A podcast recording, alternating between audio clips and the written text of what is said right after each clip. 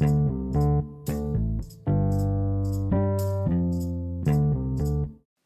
everybody, and welcome to episode 7 of Wrestling with My Mind. Um, this week we have uh, a pretty long interview, about an hour long interview, I think it is, um, with one of my longest friends. Um, his name is Bill, and we are going to be starting a podcast together, um, which was the reason we've got him on the show this week uh, to talk a little bit about that. Um, we veer off and talk about a few different other things as well, um, which is uh, makes it quite a cool interview. Um, always enjoy hanging around with Bill, uh, so it was really good to get him on the podcast and have a have a chat with him and stuff. Uh, so yeah, you'll listen to that in a little bit. Um, but right now, what I wanted to talk about is uh, a couple of films that I've been to see this week. Uh, first off, on I think it was Monday or Tuesday. Uh, I can't remember. I think maybe Tuesday. Um, I went to go and watch the new Aladdin, the new Disney Aladdin's film, uh, the live action one.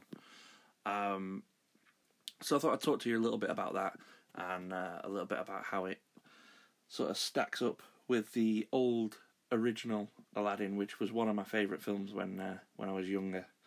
Um, so the the film starts pretty much similar to the way um, the cartoon version starts. Uh, it starts with like the the Arabian Nights song. Um, I won't really give any spoilers to the film. I'll just say that um, if you've watched the original Aladdin, it it kind of follows the same sort of thing. So um, I don't think I'm spoiling too much when I talk about it. Um, but but I won't I won't talk about too much uh, in detail about what happens and things like that. Uh, so yeah, it starts off with like the Arabian Nights song, um, as you see like a sweeping camera of um, the city that they're in, um, and it goes through like all the different places, uh, through like the the little shops and stalls and things over to the palace and all that sort of thing, um, and then sort of like the cartoon, it goes to um, Jafar um, and him trying to get someone to go into the cave of the cave of wonders. I think it is. I, I can't remember. Um, but yeah, it follows follows the uh, the film pretty much. Um, it looks absolutely magnificent. Uh, it's such a spectacular looking film. Um, everything looks perfect and it's bright and colourful. Um, especially the scene with uh, the the part where the genie makes um, Aladdin a prince. That part is it's so colourful and bright and and uh, it looks absolutely amazing, as you would expect with like a Disney film. Um, but like in the cartoons, they can they can just draw that sort of stuff. Um, but in a live action, they have to get all of this to work together. So it's really, um, really awesome, really, how they've they've got everything to come together for that one piece. Uh, so that's really cool. Um, a couple of comparisons. Uh, Will Smith plays the genie in the new Aladdin film. Uh, now I'm a massive fan of Robin Williams and a lot of stuff that Robin Williams has done. Uh, one of them being the genie in the original Aladdin film. And I'm gonna say that Will Smith he doesn't do an impression of Robin Williams. He does try and make it his own, which is quite good because you don't want someone doing an impression of, of something that you've already seen. Uh, that's pretty pointless. So he does try and make the genie his own. Um, although he has been a music artist, like doing rap songs and stuff like that, I don't feel that the songs suit Will Smith's style. Uh, and I feel that they've changed the songs a little bit to suit Will Smith a little bit more, um, making the genie rap a little more than than singing, um, which is fine because it it makes it a little bit more up to date and um, maybe what maybe that's what they were after to make it more current. Um, but yeah, the genie beatboxes at one point, and that's uh, it's a bit cringy if I'm honest. So um, yeah, that's that's good. They they keep a few of the original lines from the uh, the original film.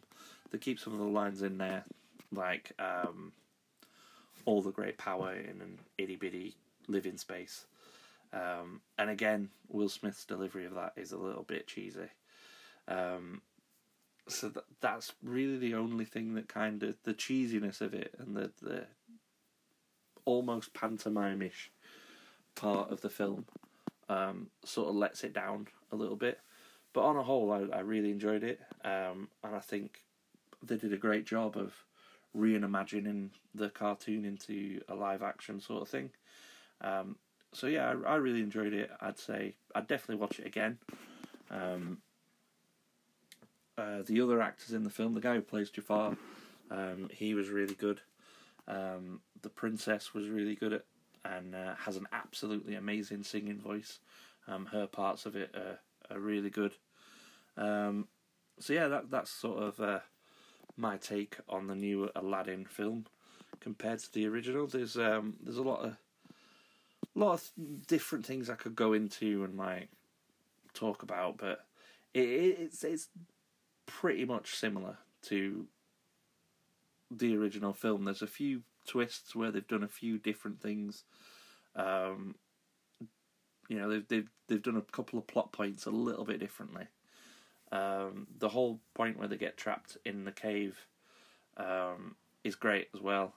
Um, Will Smith, I, I I've ragged on Will Smith a little bit there.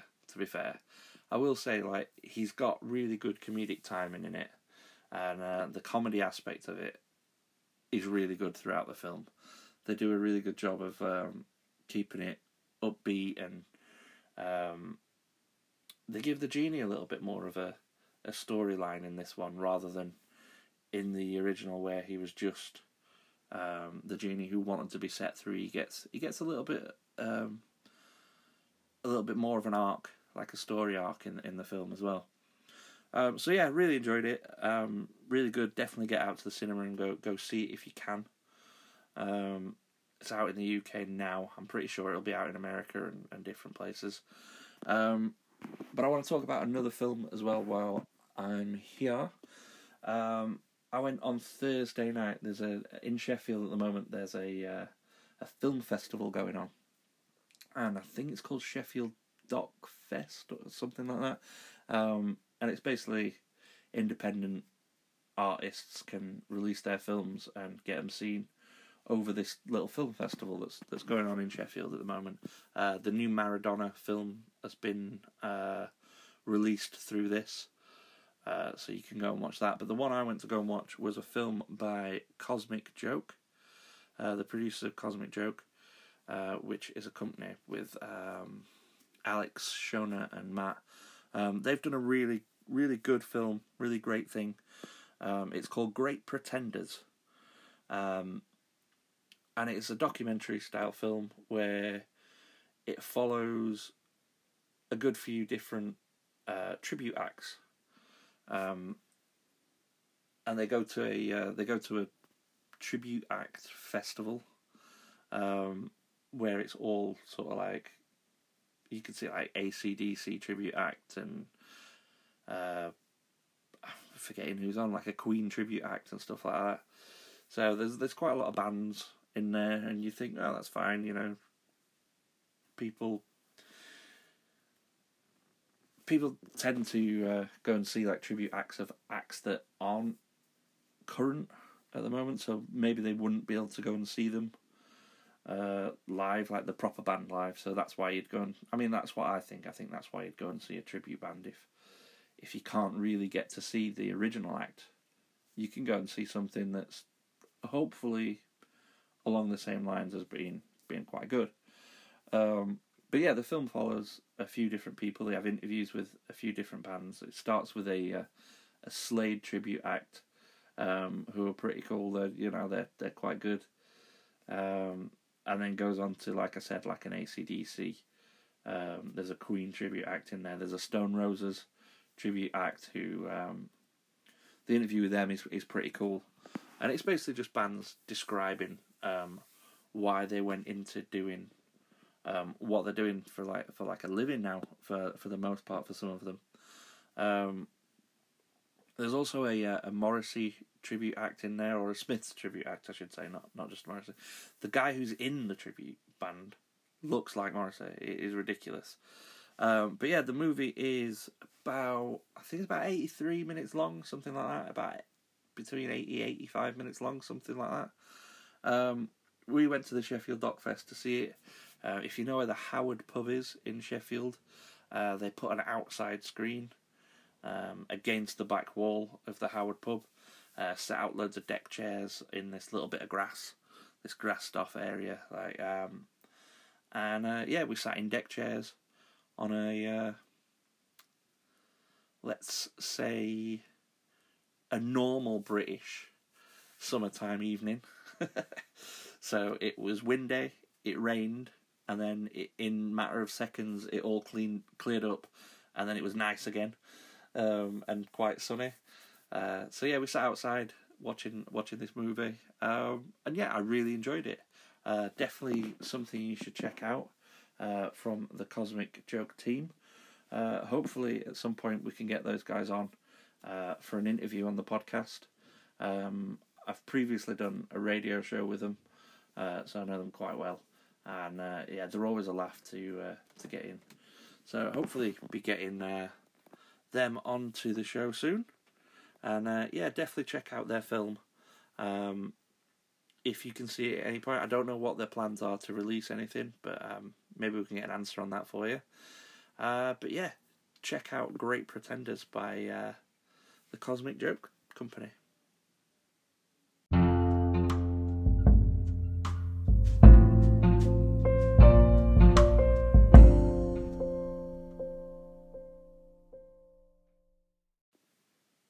So let's go to the main part of the podcast.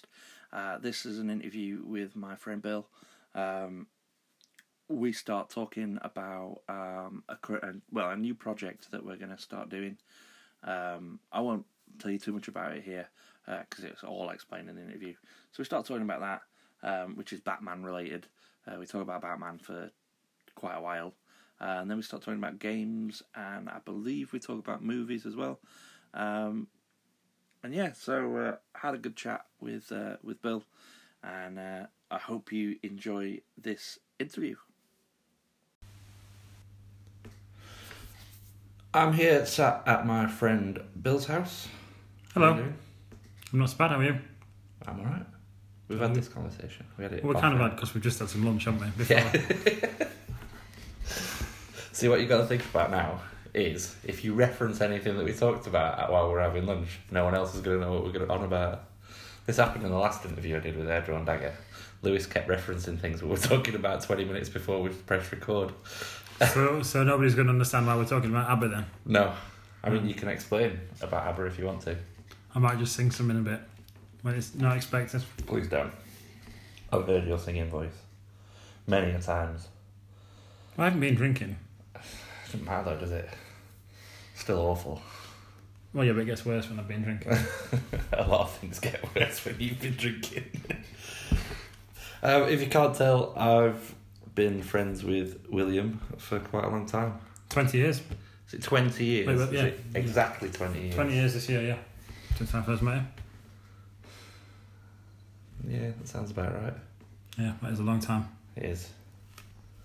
Um, so the reason you're on the podcast today is I want us to talk about something new we're going to be starting, and then just have a chat about some other stuff. Yeah. First of all, I just want to say to Tim and to Sean, I was quite upset that you insulted me when, when you were on Chris's podcast. So, you both wankers.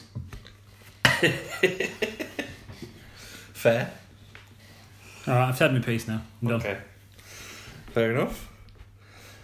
Um, yeah, so we're going to start a podcast um, about the 1966 Batman. The one that goes Batman. See, told you you can't sing. Um, you are currently drinking out of a Batman cup. I am. That's purely coincidental. I've been drinking out of it since this morning. Not this same cup of tea. I just I, I got it off the rack this morning when I made a cup of tea, and I can't bother to wash it and get a clean one. Fair enough.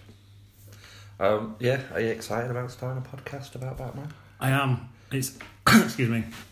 It's an awfully long time since I've watched any of the '60s Batman, and um, I mean, we- sure when we watch it there'll be bits that I recognise, but I, don't think there'll be a great deal. So it'll be like No. watching it.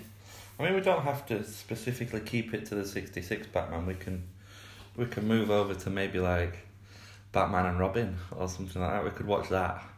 Bat- what was that? Batman and Robin. Is it Batman and Robin? The George Clooney one? Or is that Oh, Batman that film. Forever? Oh God, you mean the film? No, no, I'm not watching that. I don't care.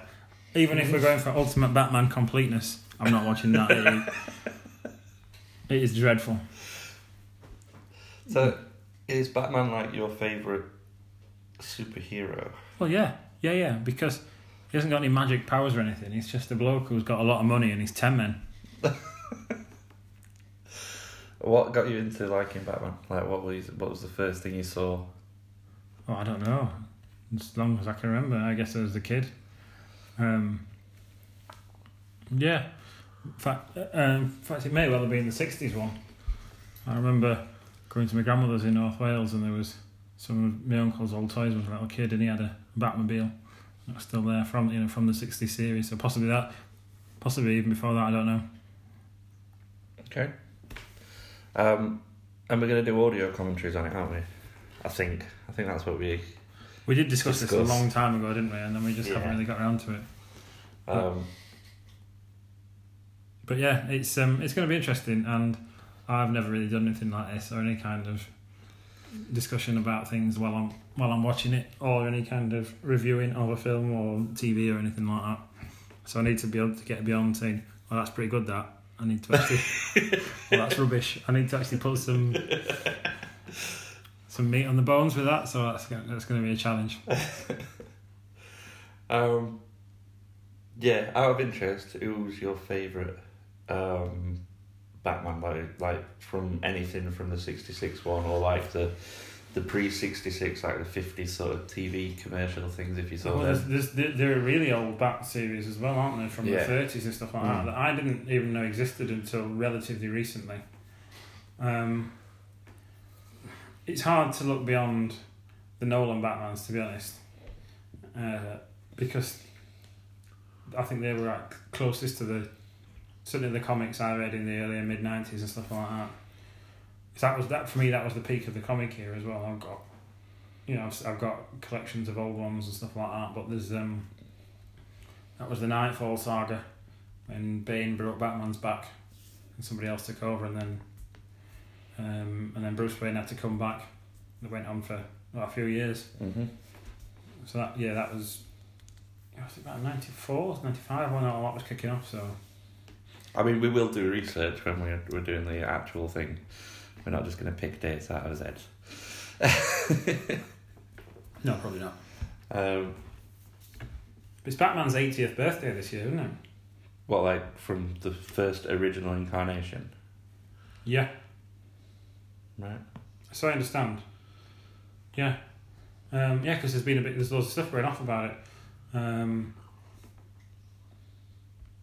yeah, there's been there's been all sorts of stuff going off, the, you know, on I've seen on the internet and places like Zavvi, which of course no longer exists as an actual shop, but they still have an online presence. They do loads of stuff like this, and I noticed coming up on their email um, distribution list from when I bought stuff from before. they're doing things about uh, Batman's 80th birthday, uh, and I think there's a well, there is, yeah. In fact, there is because I, I pre-ordered a special, a special graphic novel that comes out in June, celebrating the 80th birthday.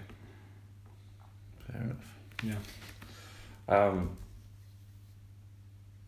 yeah, so you're picking the Nolan one as like like the best. You think what what the best one was? And is it is it for the stories or is it like for the actual portrayal of a Batman? I think yeah, the portrayal of Batman, particularly in Batman Begins and then in The Dark Knight.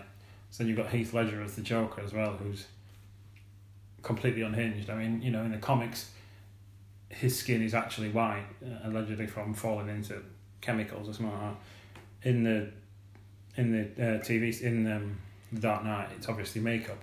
I mean, but they don't give you any background. But the way he behaves, you know, the way, the way he portrayed the Joker and stuff like that, I think was quite close to some of the, the really unhinged. When it's not like a cartoon villain like it is in the '60s Batman series, and it was in when he's actually you know, completely unhinged sociopath or something like that. Sociopath or psychopath, I can't remember what the difference is in which one would apply. Or maybe both in this case, I don't know. But either way, not very pleasant. Um, my favourite joke is Mark Hamill from the cartoons. See, I've I've only seen a few of the cartoons. The bits I've seen, he's, I know he's, he's supposed to be brilliant. I've had more experience of him doing the voices in the Arkham games, Yeah. um, which he got, of course, because he'd done so, you know such a good job in in the cartoon series, along with Kevin Conroy, who did Batman, Yeah. and uh, they were both excellent. You know, they both fitted those characters very well, and I think the games, particularly the uh, the first one, Arkham Asylum, was just brilliant. I must have played that through about three or four times, but I still love it. Yeah, I've got the last one on PS4, and I've not. I've, I found it a struggle to get through it. I've I've got it. I got it when I bought my PS4, but I, I haven't really played much on my PS4 since I bought it earlier on this year. To be honest, um, I keep I need to find some time to sit down and like properly hammer through it. Once I get into it, I think I'll be I'll be really into it. But I started it and then I haven't even turned on my PS4 for a couple of months, so I need to actually get into it and then crack on. Mm-hmm. Uh, going on about games, then what was your all-time favourite game? Of any game or yeah, Batman game. just any game whatsoever. Ooh, now then. Um, And apologise if the people at home can hear me slurping tea. if you had a shave, it'd probably be easier for you to drink tea. Shut up. Um, yeah, so uh, there's a few. I, I think. Well, as I already said, the um, Arkham Asylum, the Grand Theft Auto series, San Andreas. I absolutely loved that one. Um, I think it had the best soundtrack out of all the Grand Theft Autos as well. Um, particularly like the the early nineties, uh, like gangster hip hop stuff. That was great. I used to love driving around in what was supposed to be Is that the one that had Axl Rose on it as well, doing the presenting on the rock radio station? Yeah, I don't know. I know it had lots of lots of famous people on it, but I, I couldn't honestly couldn't tell you. It has got um, um, Shaun Ryder in it though. Right. Yeah, Shaun I- Ryder from Happy Mondays is one I of the characters. vaguely remember something about this. And and Danny Dyer, Th- those two come together. Uh, James Woods in it is in it. Uh, who else is in it? Oh, um, what's his name? Oh, Dennis Hopper. Dennis Hopper's in it. okay. Yeah. Um, he plays this uh, conspiracy theorist. James Woods is like a really shady government agent. Um, and then there's various people, I think, from like the hip hop community and stuff like that. And obviously, there's a couple of characters modelled on real life people. There's one, one of the, one of the not the main character, but one of his mates, Ryder, is obviously supposed to be Eazy from NWA and stuff like that. Right, yeah. So that, that's that's the top one. I always loved um, Championship Manager, Football Manager. Mm-hmm. Um, I haven't played the rec- one of the more recent ones, but certainly the the older ones I played a lot of. And Star Wars Dark, um, Dark Forces 2 Jedi Knight. That's a classic. Have you ever played that one? No, I don't think so. Alright, so it's a first person shooter. And you play this character from the old Star Wars expanded universe before they cancelled it all out with um, you know, in the introduction of the, of the 2015 uh, Force Awakens film. And there's a character called Kyle Katarn, and you play him. And uh, it's a first person shooter, you go through the Star Wars universe, set shortly after the end of Return of the Jedi. And then eventually you become a Jedi and you get a lightsaber, and, you know, depending on your actions during the game, you end up as a, you know, a Jedi or a Sith, and you get different force powers associated with it. So, yeah, that, that's certainly up there. And what was that on? That was on PC, that one. Ah, okay. Yeah. Um, yeah, and it was it was quite an early one, and you know for for three D acceleration. So I think it was about nineteen ninety seven. But it still holds up. I played it I played it through again just quite recently. Obviously, some of it's quite the graphics you would say are obviously a letdown compared to now, but that's with twenty two years on, Mm-hmm. and you know a lot of the scenery actually doesn't hold up too badly. You know, particularly you know, it's a sci-fi kind of setting, and you in ships and stuff, so it doesn't really matter. It's just not got quite the same level of texture as perhaps a modern game might have. But some of the character models are a bit blocky, but still, I think it's a great game. Love it. Mm.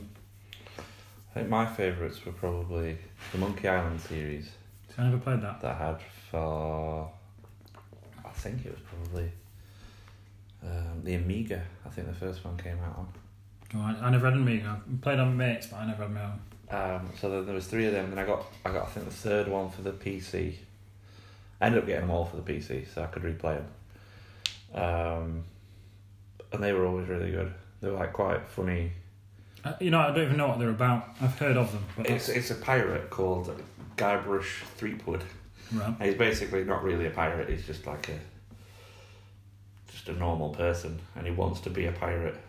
So in the first game, you have to train to be a pirate, and you have to go and see these different people to learn how to be a pirate, um, and have like drinking competitions and like um, when they have a sword fight, instead of it being an actual like fight where you press buttons and, and fight, it's an insult competition. So the first person will be will say something and then you get a list of responses and you have to pick the right response to what they've said and then if you pick the right response then you win like uh, a forward of the Yeah. of the sword fight until and you basically got to move your opponent back to the other side of the screen by winning this sword fight it sounds shit but it is really good um, and they were just right funny all the way through um, I don't know if you you'll probably still be able to get them on something I'm not sure what um, Probably. You can get them for emulated and stuff like that. And Yeah. There's that website now, uh, GOG, goodoldgames.com, and they do stuff that's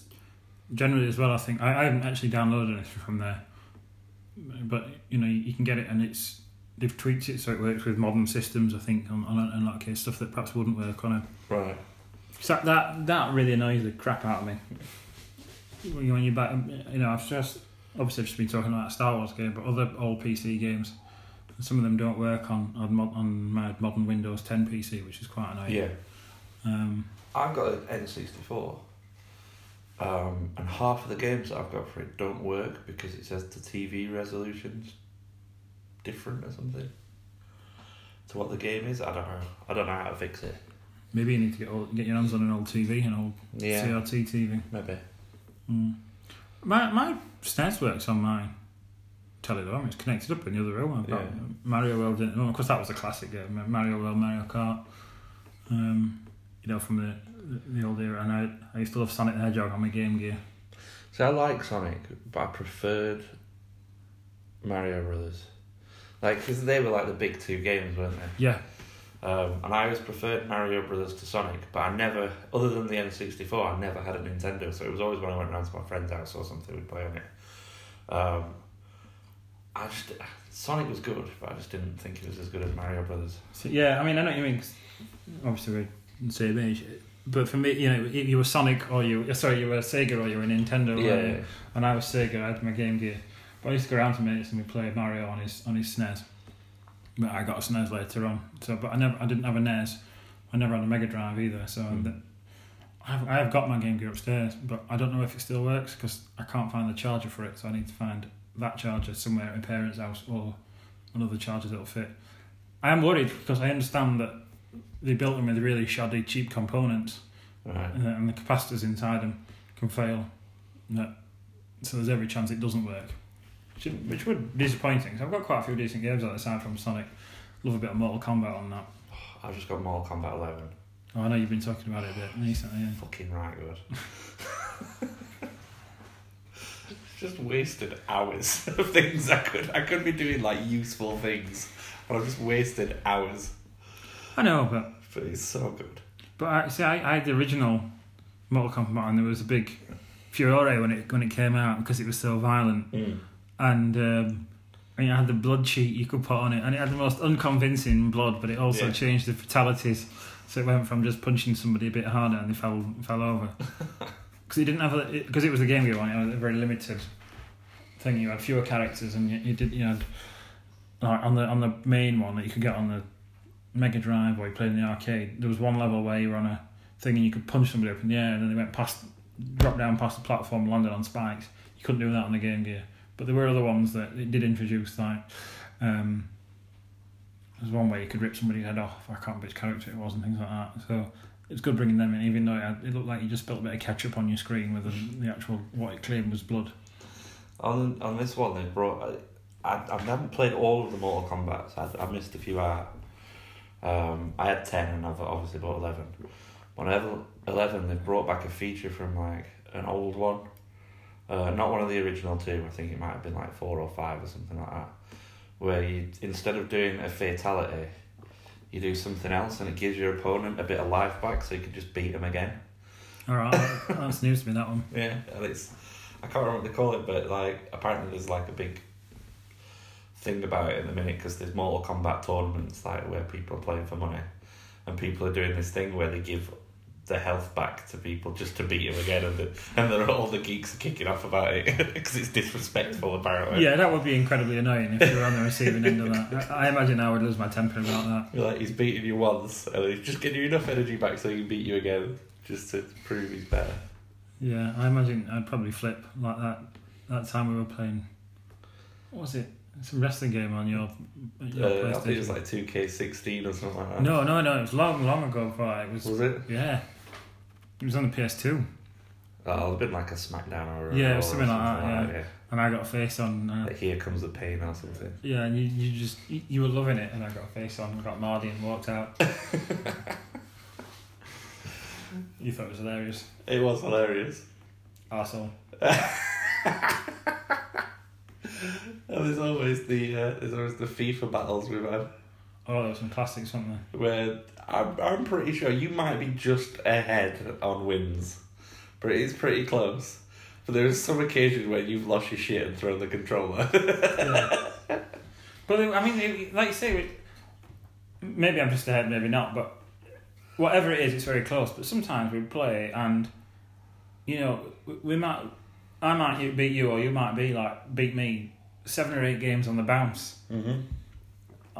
And it was just no explanation for it, you know, because we'd be the same teams and stuff like that, and still that would happen. Um, you beat me more recently just because I haven't played it a great deal for years. That day we had that ninety minute game. I ended up like 60 40 or something like that, and it was ridiculous. I mean, I suppose you could say it's the equivalent of 3 2. But yeah, but I wish they still did ninety minute games. Is it not on them? No, I think, I think the most you can do is 20 minute halves. Yeah. Because they've cut it down because, like, um, whoever, EA or whoever produces, like, the FIFA stuff, whoever controls that sort of thing, have decided that um, the parents were, of kids were getting face on because kids were playing, like, 90 minutes of football and not actually doing anything else. And they were spending all the time playing football on, on the all, PlayStation. they, all they do is just play more games. Yeah, exactly. So, Well, that's, that's rubbish. yeah. I mean, gone are the days where you can put Gran Turismo on and stay on for 24 hours. Yeah, I mean, I, I did I did some, some 24 hour races on. So I didn't have a PlayStation, I had a PlayStation 2. Uh, so I had Gran Turismo 3. When I bought my PlayStation 2 was when Gran Turismo 3 came out, I bought that edition. It came in the red box with Mm-hmm. Gran Turismo artwork, and I played an awful lot of that and Gran Turismo 4. And there were some 24 hour endurance races on them. I didn't sit and do them in one 24 hour sitting. I, and, Yeah. You know, I actually, I'd do a couple of hours, pause it, and then wander off. Mm. It probably took me about three days to actually get through it. But Well, when I think it was when I just left school, which it might have been two, might have been Gran Turismo two. Um, there was four of us, four or five of us, I can't remember. Um, and we decided we were going to do it. Um, so we all started, and we all did like a couple of hours on it and pissed around or whatever. And then two of us went home, got some sleep, and then we, when we woke up, we went back to the, this person's house picked the game up and then they went and had to sleep and it was like a proper we were like yeah this is like proper racing like, that that is that's classic. if you're doing it in a relay like that, yeah. I just thought it was quality but yeah I'm pretty sure like maybe Gran Turismo you can still do the 24 hour thing I'm not sure Um, Probably the, the last one I had was PS was um, Gran Turismo Five. But actually, I, I I got that when I got my PS2. I didn't play it a great deal, so I don't know. I know there's been a couple more since then. Oh, There's been Gran Turismo Six and then Gran Turismo Sport or something like that. But I haven't got them. But three and four, I yeah, I played a serious amount. Of, them, you know, collected hundreds of cars on them both and stuff like that. mm. I loved them. And they had, they had great soundtracks as well. And did you know Gran Turismo 4 was one of about two or three games available on the PS2 that actually you, it would output in 1080, so like HD rather than just normal Oh, okay. Yeah, I don't know how you did it, but you know, you must have had some kind of specialist connector for it. But I know, I think I'm not even sure if it was the European version. It may have only been the North American version, or something like that. But I know that's one of two or three games that were available on the PS2 that Yeah. had some kind of HD output. Yeah.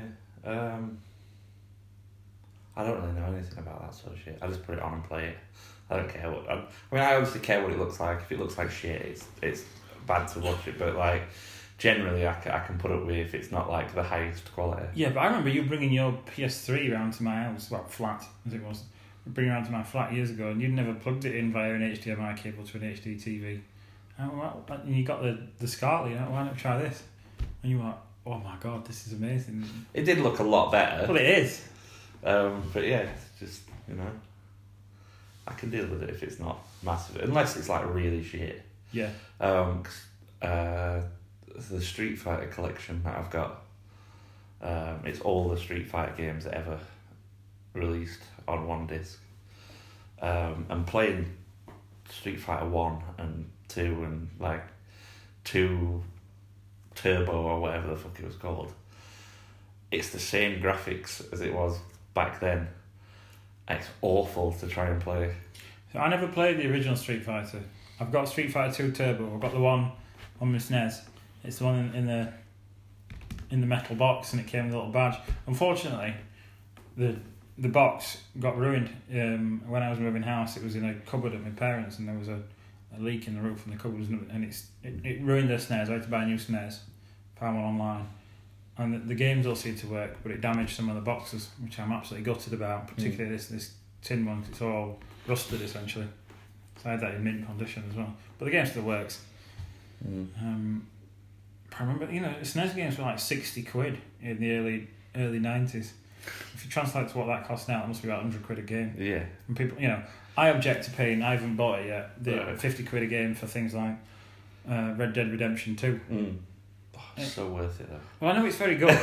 the thing is, when I know it's going to come down, and we were actually discussing this before we started recording, saying that I, I I object to paying loads of money for games when if you wait a few months you can get them second hand, Yeah, and you know you might pay twenty quid or even less. You know, I, we went through a phase of playing uh, Call of Duty Modern Warfare, didn't we? Yeah. O- online, and I bought all three of them from CEX in town. I think I paid a tenner for all, you know, for the three of them together. Whereas they were like 40, 50 quid each when they came out. Yeah. there's not a lot of game in them really, you know. No, no. The, the, the certainly the single player. And I know they're set up to play online, Mm. But I could never be able to play them proper online, I think, because I'm just not good enough. I, I was alright against you. Yeah. As soon as I, as You, soon as I- you were far better at that than I was. It But- was literally, I would walk out of a corner and you just shoot me in the face. Yeah, but that's the thing though. But that was like when I tried to play online properly with, with other people. I, yeah, I didn't even see people and I was dead. And I thought, Yeah, oh, that's, yeah. not, it's not worth it. Um, there's a game out at the minute called, I'm sure it's called Apex Legend or something like that, or Apex Legends. I'm not sure. Not really looked into it. Um, it was one of them nights where I was just looking at YouTube stuff, started looking at games, uh, like game trailers and stuff to see if there's anything out I wanted to buy, and then it went on to someone's like either YouTube stream or Twitch stream or something like that, and I ended up watching this guy play this game for like 10, 15 minutes or something like that. And I was like, this actually looks really good. And I've looked into it. And on the PlayStation 4, you can get it for free. All right. But if you want to buy it, if you want to do anything else, like you, you get like the bog standard game for free. Um, but then like, I think if you want to get better at it, you've got to buy packs and you put the money in that way. Like they sell you different guns and stuff for certain amounts of money. So you have to, you end up having to put money into it. Uh, and there's something ridiculous. Like some packs are like hundred and fifty pounds, and it's ridiculous. So this is what I hate about modern games. You know, all these microtransactions where you have to buy extra bits and stuff. Yeah. like. It's, a, it's a lot of rubbish. That that was the thing with with with old games when stuff wasn't online. You bought a game and you put it in and you played it. And with, with PC games, you know, certainly towards the end of the nineties, early two thousands, you might need to patch stuff. But because everyone's internet was crap at the time, it was only um, at most like a couple of megabytes, and even that Mm. would take half a day to download on your dial-up. Yeah. Uh, and somebody picked the phone up because it ruined it down. um, so as you, and I used to get stuff. I used to buy magazines. I'll tell you what was a good one for that. It was um, Half Life. Did you ever play Half Life? Um, yes, I play Half Life Two. I think. Right, I've I've got Half Life Two, but I've still never got around to playing it. But the original Half Life was amazing. Um, but so they did Half Life, and then they did a couple of Definitely going to bring you Fallout Four then. Think you'll like that. right. Well, I haven't played the other one yet, but I know I've, I've been wanting to. But yeah, Half Life. There was that, which was like Game of the Year everywhere, and then they did a couple of expansion packs. But you bought them as separate expansion packs. Mm-hmm. So there's one new Half Life of this free, scientist Gordon Freeman, where this massive science experiment went wrong and loads of aliens started teleporting in.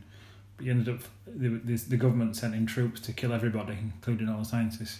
But in in one of the expansion packs, opposing force, you got to play one of these soldiers. And they did another one, Blue Shift, where you got to play one of the security guards that you interact with every now and again in the original game. So they were brilliant. But what they also did, it had a really good modding community, and people would, um, you know, create their own levels, or even comp- essentially use the the structure of Half Life to create new games. You, you, you know, uh, and things like Counter Strike came out of that, and um, you could buy magazines. I used to buy a couple of them every now and again when they had good stuff in the, on the CDs they used to put with the games. And you get loads of extra levels that people had created. And some of them were rubbish, Yeah. but some of them were really, really good. And you know, you get a CD full, so you know you get hours and hours of extra play out of a game. Right. And you, know, all it cost you was the magazine, so Mm. five quid or something like that. Mm.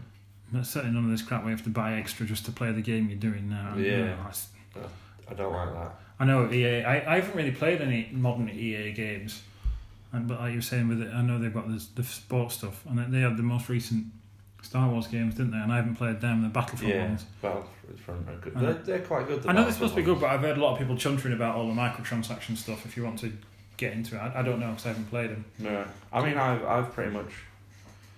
I've got both games and I've never spent any money on them, Right. Okay. and I'm I quite enjoy them. So Yeah. Well, I, I mean, it, it, I, there is the money aspect. If you want it, I think you can buy. You can put money into it and buy different things, but I just don't bother. It's probably why I'm so shit at it. Well, that could be it, yeah. I think EA used to make amazing games. Um, again, going back to my SNES, I spent so much time playing NHL 96 on the SNES. I used to love that. I played season after season after season on that. Uh, I was always Montreal Canadiens and I built up this amazing team that I won like every game. But I just played it over and over and over again. Um, and of course they did all the FIFA ones at the time, but they did other stuff as well. So do you remember? Did you ever play? Oh, Desert Strike. No, I don't think so. Do you know what it's about? You, it's a, you were a helicopter. Yeah, Yeah, yeah, helicopter, and it was like set. It was made just after the Gulf War, the first Gulf War, and you mm-hmm. were an Apache helicopter. and You went around. or maybe I did play Desert Strike. Yeah, I think You I went around just shooting tanks and stuff like Yeah, that. yeah. yeah. It's quite a lot of fun. I think that was an EA game, so they did make some good games. But they, I, I don't know. I, I get the impression they were a lot more respected as a as a company then than they are now. But they just do. I think they just do sports games now. I don't, I don't know if they do anything else. Well, they did that Star Wars one. Or is that is that an EA That's as well? EA, yeah. Right. Yeah, they've certainly got the license for those two recent Star Wars games. Because it always used to be LucasArts, didn't it? Yes, But then when that's what Monkey Island was as well. yeah, when Disney bought Star Wars, they bought LucasArts and everything like Right. that. And then I think I think it, I think they shut LucasArts down. I don't, I don't know, but, which was a shame because they, they did some quality games. Another another Star Wars game I loved was the X-wing series, where it was uh, you know you were actually in a, an X-wing or a Tie fighter and stuff like that, rather than a third person perspective. You're actually flying it like in a flight sim. Spent a lot of time playing that, but they were ridiculously hard. Mm. We tied it. I don't get on with like games though. do you know that are stupidly difficult. Like I really can't be fucked with any of the Metal Gear Solid stuff. Oh, Metal Gear Solid is not. I I mean, it's not massively hard, but like all the sneaking around and having to stop. I want a game where I get a gun and I can just run in a room and just start shooting shit. Well, I mean, you can play Metal Gear Solid like that, and I, I can't believe I didn't talk about this earlier on. Um, Metal Gear Solid 2 and 3 in particular, especially Metal Gear Solid 3, that is amazing, and I have played that through a number of times. Um, but you can do it where you run around and shoot people, or you can do it where you don't shoot anybody and, and, you, and you sneak. And it's actually the first time I played them through, I just did it to get to the end of it. And then when I've Mm. replayed them, I've done them sneaking and stuff like that, and deliberately not killing anybody. And you get loads of rewards for having not killed anybody and not been seen or anything like that. And it's quite a challenge. It takes bloody ages because you have to Mm. just shuffle everywhere and wait for them to walk past. But uh, yeah, I quite like that. Right. Yeah, I never really got on with them. I had Metal Gear Solid 2. I think I got about halfway through it and I was like, fuck this. Metal Gear Solid 3 is better than Metal Gear Solid 2. Metal Gear Solid 2 is good. Um, again, because I didn't have a PlayStation, I didn't actually play Metal Gear Solid all the way through until I had a PS3 and, and I downloaded it off the PlayStation Store. Um, it was good, but of course, you know, playing it after I was used to what you could do in 2 and 3 meant, you know, lots of things I wanted to do that I couldn't do because of the way the game was set up. But still, I enjoyed it. I haven't played 4. I've got it. and I haven't played it all the way through, and I haven't got 5 yet on my PS4. I will get it at some point. Fair enough. Um, but I think that's it. My first first gaming experience, I had an Acorn Electron. Do you even know what an Acorn Electron is? No. You must have had the BBC microcomputers at school. The, with the green screens and shit. Uh, and they had the, the, the orange F keys across the top of the screen. Yeah. across the top of the keyboard, sorry. Yeah, possibly. Yeah. So, Don't really remember much about school. No, well, we had them at, at our junior school. And most schools did, because they were developed especially for schools um, to bring computers in school in the early 80s. And they were, the- they were, it was the BBC microcomputer series. They were the ones you got in schools, and they had like a, a tan case and then a black keyboard, black keys, and then, and then bright orange F keys. Uh, and then Acorn the company that made them, and then the, the Acorn Electron for the home user. And uh, my parents bought me one of them off some, you know, second hand off somebody my dad used to work with or something like that. And it was one where it had tapes. Right. Yeah, Yeah. tapes. Uh, and at the same time I had that, like, a couple of mates had Commodore 64s, so we used to go on there because they had tape games as Yeah, well. yeah, we had a Commodore 64. Had a horrible noise when you were, like, setting it up. Yeah. Oh, and if you were loading the tape up and then the, it went pear shaped just as it was, after you'd sat through 30 minutes of watching the screen flash while it loaded, and then uh, you got to start again. That error. Oh no. See, kids who play games these days, they don't know the pain. No, They don't know the pain of having to play a computer game. don't know they're born. The endurance of just before you're putting the game on is Yeah, bad enough. honestly, don't know they're born. If you if you want to play a game back in like early late eighties, early nineties, you had to plan that shit ahead. Yeah, it wasn't that now when you just you just sat for five minutes at a bus stop and you think, oh, I'll have a quick blast on my phone while I'm while I wait for the bus. Oh no, no, no, no, no, no. I mean, nobody had mobile phones then, did they? Apart from, Big apart from yeah, ones. the big ones. So if you had one of them, you were probably some, you know, a high-powered businessman or maybe a drug dealer or something like that. and you had well. I never saw one of these in real life, but I have seen them on TV where it was almost like a briefcase with a, a, a cord, a corded phone on it. I've seen them. Uh, I never saw one of those in real life, but I, I remember the other ones, the big grey ones, and they were about the size of a house brick, Yeah, literally, with a big black aerial stick out the top. How people carried them? Because I, I, I've I've seen them on you know people when you see them on TV like they put them inside of the suit jacket and stuff Mm. like that. Well, I mean I, I don't know how you do that because how, how you put it in your suit jacket without the the aerial popping up and sticking in the eye or something like that is, is beyond me. Now I- you know if I when I occasionally have to wear a suit for work. If I put my uh, thing in the pocket, it just slots nice and you wouldn't know it's there. But you, you, you can't hide one of those old No. phones. Again, again, mobile phones. You know, I remember Oh, here we go. Old man Bill's coming out. Yeah, yeah, yeah, yeah, yeah. but right, Back in my day. Oh, I'll tell you some stories, I will. all right, yeah. This is going to sound a bit like the Monty Python for Yorkshiremen sketch, but justifiably so. So um, I remember walking out of a GCSE exam in 1998, and we walked out of this exam, and this lad got his got his bag from where we had to put our bags for the exam. Opened the bag up, and he got out a mobile phone and turned his mobile phone on and rang his mum to come and pick him up from school. And we were just gobsmacked. We were like, "Oh my god, he's got a phone!" It was just unheard of, and that was that was what well June 1998. Yeah. we- What were they been? Were they like? Was it like Nokia's and shit like that back then? Or like Samsungs and stuff on it. I It was- can't remember it was, but it was it was really, and it was a bloody big thing as well. yeah, they were. and they they didn't they didn't do anything. You know, some of them even had to, you know, if you wanted to text somebody, you even had to enter the number manually Yeah. to send a text. yeah, You couldn't that. just select the name from the phone book and send a text. Um, I got one a bit later, probably about a year later when I got one. Um, and I had one. I, I bought it off this fellow that we used to work with. Um, and I had it for about a week, no, about a month. And I remember I went out on a staff night out. I got absolutely trolleyed. And as I was walking back into the house, I thought, I don't want this going off in the morning when I've got a hangover. Turned it off, never saw it again. yeah.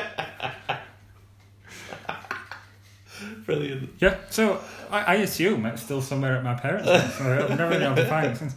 Uh, so I, had, I actually I bought a bought a phone. I had um, a Siemens C twenty five. It was a little one, That's it was. Siemens one. Yeah. Yeah. and it was on. It was little, and it had. Um, it, the big thing about it was it had the tunes, the the the ringtones that were already on it Mhm. were programmed in by real DJs, and you could program in your own things. So you know you can go on the dial-up internet and find how you could program it. It took, Yeah, it took yeah. about two hours to program in fifteen seconds worth of ringtone, Mhm. and it was just cause it was just beeps, and they Yeah. were rubbish, but it was It amazing. was, it was fantastic back then, wasn't it? Oh, yeah. You were just like, yeah, check this out. What's that? And you were like, good to rich. You remember that? Yeah, I like it. But you had to had to send texts by again none of this predictive text like or even talking at your phone like you can do now. I, I, I don't know about Samsung, but you certainly can with an iPhone. You can talk and it'll it'll do the text for you. Um, yeah, you had to tap the letters out, and each key had three or four letters on it. You had to tap until you got the right one, Mm-hmm. and so it took ages. And you know, and the buttons actually pressed as well. It wasn't a screen; it was a and they went click click click. Oh, that was that was old school. But then, right? So I have, I've had an iPhone since 2014. I got a phone for work for one of my old jobs, and you didn't you didn't get an iPhone straight away. As standard, they had iPhones, but you had to just apply for a phone. I got a phone, and eventually we get they were in the process of upgrading, so I'd get an iPhone. But in the meantime, I got a phone like one of these old '90s ones, and it even had no no predictive text. It had the old thing. It was a modern phone, but it just yeah, it had to do the texting the old way. And I have got massive sausage fingers now, and they were tiny little things. So I, I sent some absolute drivel to people. You know, when I was trying to, I'd be trying to text my boss say I'm on the train and I'll be getting there at such and such a time. And I, halfway through a message, it'd just be, and then and I'd catch the send button and send it. So it took me about three goes to send a message. I've sent it bit by bit. Do you think you're the reason they updated it? We're gonna have to update these because Bill keeps sending us fucking rubbish. Probably, yeah. It's costing costing work loads of money in text messages because it took me three three text messages for every one I was trying to send. Oh. But yeah, it was, I'd forgotten how hard it was until I got back to one of them, and then eventually they gave me an iPhone. It was so much easier. Uh, my current job, they've, they've given me a Samsung, and I've been used iPhones now for five years. Not not, not a huge fan to be honest. No. No. Uh, I don't think I don't know if I've had a Samsung before. Maybe You I did, have. you did, because you had one when I had one. Because I had a, put- um, so I, I I got a Samsung in, I had a Samsung Galaxy Ace in 2012, and I remember you having one about the same time. You had, you had a very similar one, and mine was rubbish. I hated it, and I'd signed up for a two-year contract. And at first, for the first month, I was like, "Oh, this is amazing," because it was the first proper smartphone I'd had. And then I realised that compared to an iPhone, it was crap. Mm. And I, oh no! And I was stuck with it for the next twenty three months. So when that finally contract finally came to an end, I was like, I'm getting an iPhone, and I've had iPhones ever since. Yeah. Um, I don't think I'd ever go back to anything other than an iPhone for like not like phones anymore, are they? No. I mean, a, a phone. The phone bit is an option that you have on this device now. Oh, we sound like a right couple of old men. Yeah. well, I'm, I'm nearly 37, mate. I'm 37. In fact, I'm 37 next week. Fair enough. Yeah. I mean, we're not as old as people like Shaun, but That's true. I'm not as bitter as people like Tim. no. They won't have got to this point, they'll have turned it off after you called them wankers. Good. Oh. You wanted to talk about film? I do, yeah. So um, I went to see Rocketman on Friday night. I- I'm not a huge Elton John fan, you know. I, I know the the big ones, like everybody else does. Uh, but I went along to see it. And actually, I also went to see it at the Light. Have you been there? You know the place off off the moor, the new one. Nicole. Yeah. No, I haven't been there. I know where it is, but I, I haven't been. Well, you've got your unlimited pass for cinema, haven't you? Yeah. So it's about the same price. But I haven't because I haven't got an unlimited pass. It makes a difference. And I I went there. First of all, the place is amazing. So you go in, and you can take your, you can get a pint, and you can take your pint in with you. Mm-hmm. Uh, and there's a table for you to put your pint on. And the Right. seats are like big armchairs. You know, these they're like premium seats anywhere else, but they're just the standard seats. You sit on it, and it reclines right back. You have to be careful you don't recline too far. You end up having a nap.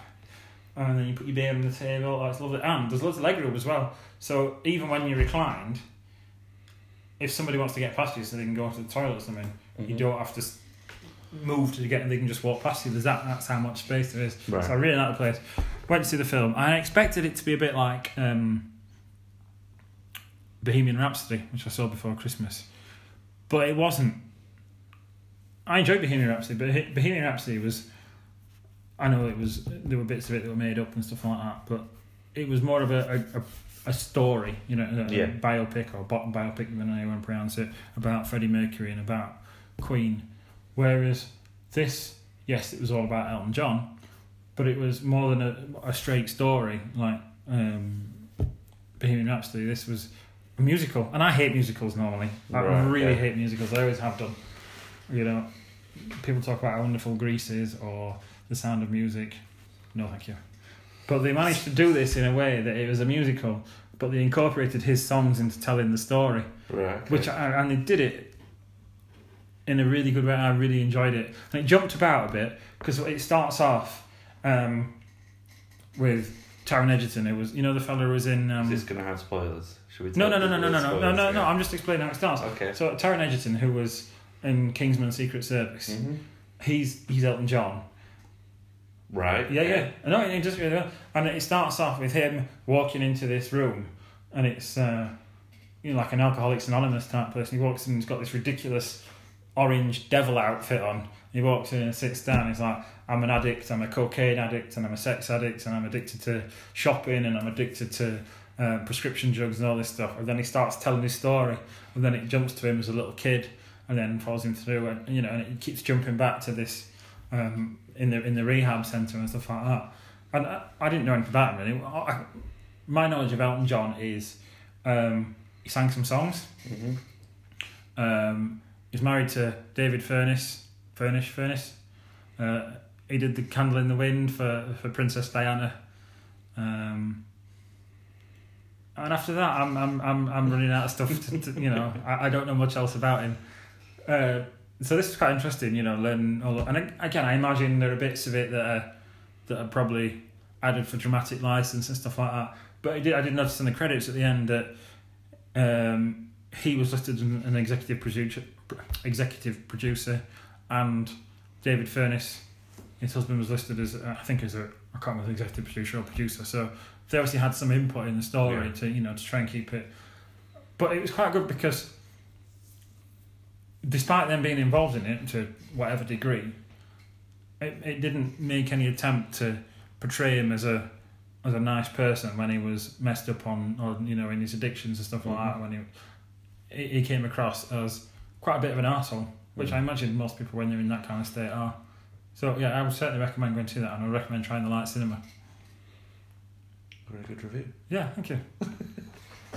Almost like you thought about that bit. Yeah, yeah. Well, I I, I, I enjoyed Bohemian Rhapsody, and I- but I knew a bit more about Queen, and I knew I knew more of the music. Again, I didn't know a great deal, but I knew more. But this one, despite knowing less, I enjoyed a lot more. Mm-hmm. So yeah. Yeah, fair enough. Uh, so you watch Motley Crue film? I haven't done yet. I heard you talk about it on this the other week, but it's on my it's on my Netflix list of things to watch. But I'm really good. way way behind at the moment. Fair enough. Is that I, I, is that is that I, I, um, I can't remember how, what you said about it now. Have they just done it and following them through as a story? Is it? Yeah, pretty much. It's it's again like with the Queen thing. th- They actually pop up in the in the film and just be like, this bit is a little bit made up to progress the film, and we know we've missed the load out, but Right, yeah. the film's an hour and a half. so they, they, they like, it starts with them, how they start the band, and then it goes through key aspects of the book, like the big, if you've read the book, um, there's like really, the really, really good bits of the book are what are in the film. Yeah, I remember you And saying then this. they, they, they sort of try and segue into each bit, but to condense it into an hour and a half. And I think they've done a really good job to get all the information in that they have from like a, a huge fucking book that's from four people's perspective. Yeah, that's that's always the thing, though, isn't it? When you when you make a book into a film, whether it's uh, you know an actual story like that, or whether it's a you know whether it's a novel, Mm. is you know you're limited by how much you want to write in your novel. Yeah. Um, my favourite novel is um, The Hunt for Red October by Tom Clancy. And, I mean, that's a pretty good film. You must have seen the film with, Sean Connery and Alec Baldwin. that film. Oh, what's wrong with you, man? it's, it's a brilliant film. But, you know, I, the, there's so much more in the book. But, you know, if, had they- if they tried to stick religiously to the book, it would have been about six hours long. Mm. And whilst it adds to the story in the book, it doesn't add that much more that would, you know, make a big difference to the outcome of the story. So they've shaved off bits. So I enjoyed reading the book and I like the book more, but they, they did the right thing with the film, I think. So, Okay. I have nothing to say on that because I don't like the film. I, I can't believe you don't like Red October. What about the other ones, like Patriot Games and Clear and Present Danger? I've seen, I haven't favourites. seen Patriot Games. I went to the cinema to see Clear and Present Danger. Um, I think that was on a school trip. And we didn't want to go and, me and my mates didn't want to go and see the films that they'd picked, which was like fucking Babe 2 or something like that. So the teacher was just like, alright, yeah, you can go and watch that, just don't tell anybody. so sorry. and we went to watch that. Um, and it was alright. But, yeah, not massively into like that sort of film. Mm, fair enough. Um, yes, I, well, I do love them. Uh, and I love all that series of books by Tom Clancy. Of course, he's dead now, so he's not going to write anymore. Um, Be weird if he did. yeah, yeah, quite weird. but the the yeah, the Ryan Verse series um, were excellent. But of course, there were a number of different people who played Jack Ryan. So Alec Baldwin in Hunt for October, then Harrison Ford in Patriot Games and Clear and Present Danger, and then um, Ben Affleck in the one you just said you went to see. Sum of All Fears. and then Chris Pine has done a, a spin off one uh, called Jack Ryan Shadow Recruit, which I haven't watched yet. Mm-hmm. Um, but that's you know, again, so he plays the, that character as well. But um, Patriot Games has got Sean Bean in it, who I'm not a huge fan of No. personally. But for once, he doesn't turn up and go, "All right, my name's Sean Bean, and I like Sheffield United and pies." He actually says it with a with a Northern well, an attempt at a Northern Irish accent instead, because that's what he does in everything else. I've, I admitted I haven't been watching um, Game of Thrones, which I know he was in at the beginning, but Yeah. I can't imagine he did anything other than turn up and go, "All right, my name's Sean Bean, and I like Sheffield United and pies." Um, I've watched the first series of Game of Thrones. I think I got to about halfway through series three, and I just gave up on it. I was like, I've had enough of this. It's just people talking in a shed and then shagging. now again, there's a bit of fighting. I was just like, "Ah, I've, I've had enough of this. I can't, I can't be asked. And then, you know, sort of, ooh, a dragon. Um, um, but yeah, he, he, he was alright in it, to be fair. I was like, oh, fucking hell, this has got Sean Bean in it. And then I thought, actually, he's not, he's not too bad. Um, but yeah, it's all, things are always better without him. Yeah, it- I watched a film with Sean Bean and Danny Dyer in. Um, oh dear. and Danny Dyer was like this shy, sort of recluse type guy. Um, but he wanted to be like he wanted to be like an hard man, so he goes to Sean Bean to like back him up and stuff. And Sean Bean goes, Right, I'll teach the art to start a fate. And he walks into this pub, goes up to this guy and just goes, Does that want a neck one? And this guy's like, What? As you would be if someone came up to you and goes, Does that want a neck one? Neck what? A cake? But Fuck see, off, yeah. Sean Bean. No, I haven't. Is that Rise of the Foot Soldier? No, it might be, I don't know. I, don't know, I I, I haven't seen it, but I, I'm sure he's in that. Um, yeah, I mean, Danny Dyer's not. Well, he is terrible. Danny Dyer's good at what Danny Dyer does, and Yeah. it's being Danny Dyer. Yeah, um, I liked him in Human Traffic. Yeah, it's quite good. Nice spawn brother. Yeah, yeah, it's brilliant. that's brilliant. I've not seen that film for ages. I didn't think you'd like that. I fucking love human traffic. It's really funny. Given what it's about, I didn't. I didn't think that'd be up your street at all. No, it's just right funny.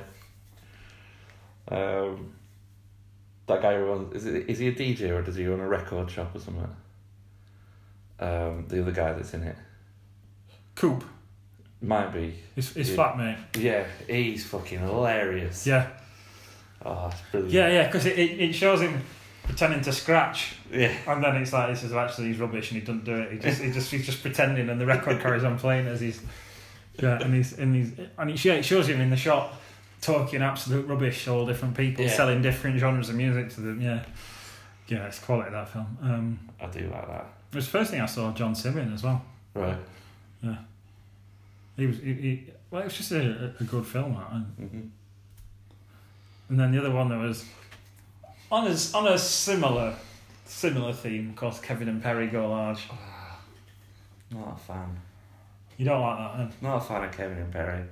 Um, I think think I'd just grown out of the Harry Enfield type humour by the time that came out, and I was I was onto different things that I, I thought was funnier.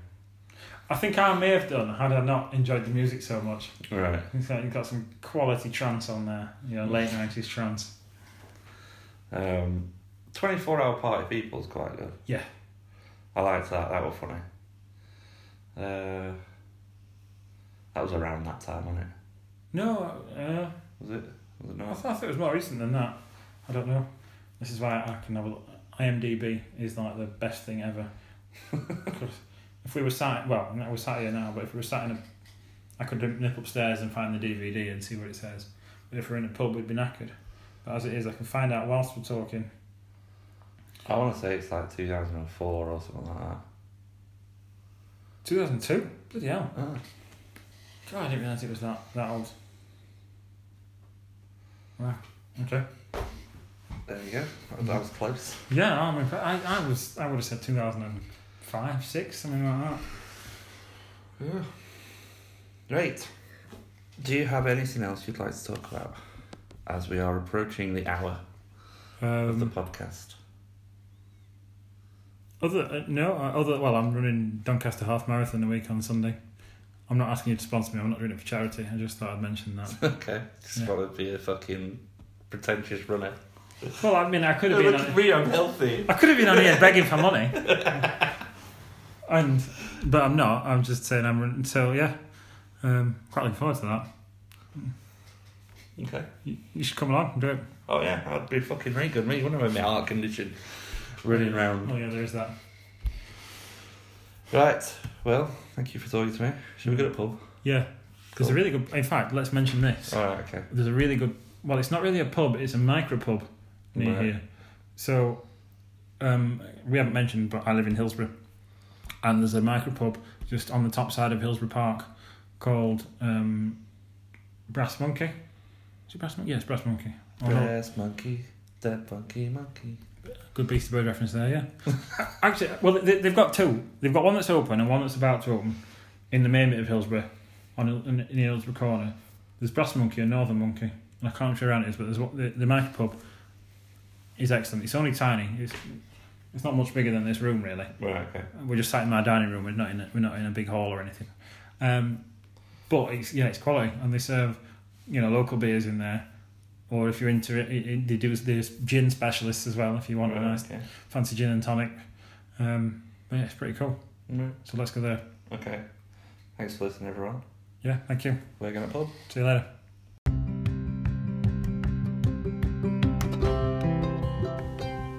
Jeffy Cakes. Run by founder and head baker Beth, Jeffy Cakes is a home baking and cake decorating business. Beth bakes such items as cupcakes, blondies, and brownies, as well as baking for special occasions and wedding cakes. All products can be available vegan and gluten free. Smaller products can be found at select wrestling shows such as Breed Pro Wrestling and Southside Wrestling, whereas larger orders can be placed directly for collection or delivery. Based in Wednesbury, West Midlands, orders can be delivered to Sheffield, Derbyshire, and the nearby areas. To place your order, please get in touch via her social media. On Instagram, at Bethy Jeffy Cakes, B E T H Y J E F F Y C A K E S. On Twitter, at Jeffy underscore cakes. And email jeffy cakes at hotmail.com. Alternatively, you can visit www.jeffycakes.co.uk.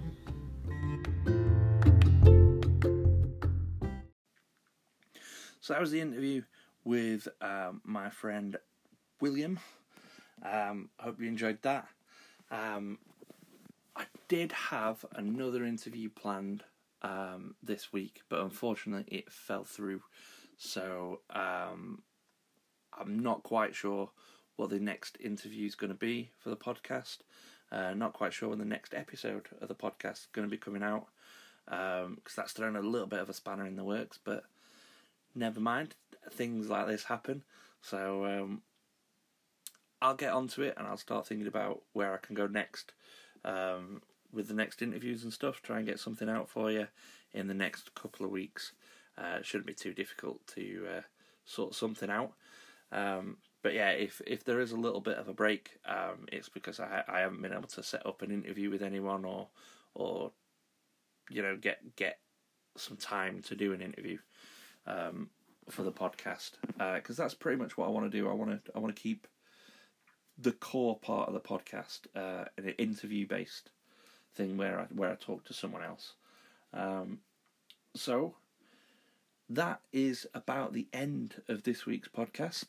Um, I hope you enjoy it. I hope you're looking forward um, to the new podcast we're going to be starting. I hope you uh, you're going to subscribe to that as well.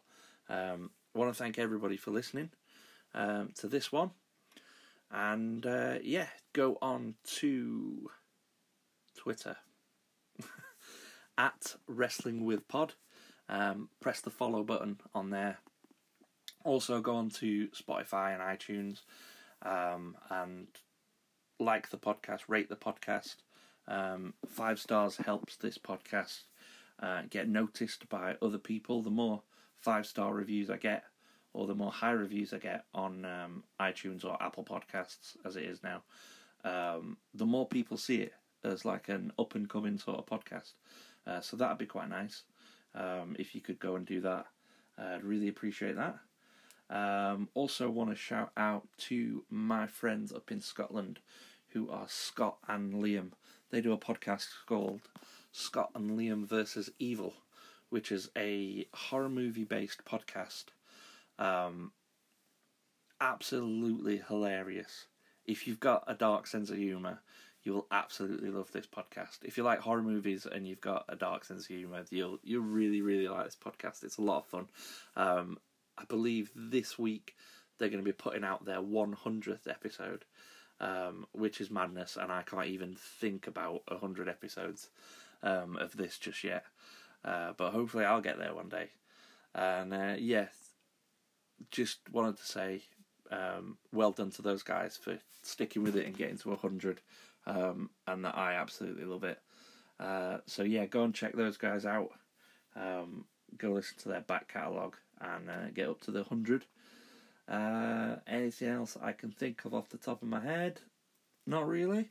So um, I've got a couple of wrestling shows that I'm going to be going to um, over the next week or so. Um, gonna try and get an interview with um, one of the performers um, there. So uh, hopefully, I'll be back in the near future uh, with another episode in the next couple of weeks. Um, but thank you very much for listening. As I said, go to at Wrestle with Pod and uh, give us a follow on there. Uh, go to my other podcasts, which have been released recently, uh, which is High Spots and Chair Shots. Uh, that is a wrestling news podcast, general interest, wrestling general chat. I believe, you know, I think that's what we'd call it. That's uh, me and my friend Chris, who's from the band Coyote Mad Seeds. If you listened to the episode a couple of weeks ago, you heard their new single. Uh, so go and have a listen to that if you're a wrestling fan, and also if you're a WWE wrestling fan, uh, go to my other podcast, uh, Grandest Stage, which is grandest underscore stage on Twitter, and we are releasing a new episode for WrestleMania 11 um, on Monday. So, thank you very much for listening, and I'll catch you next time.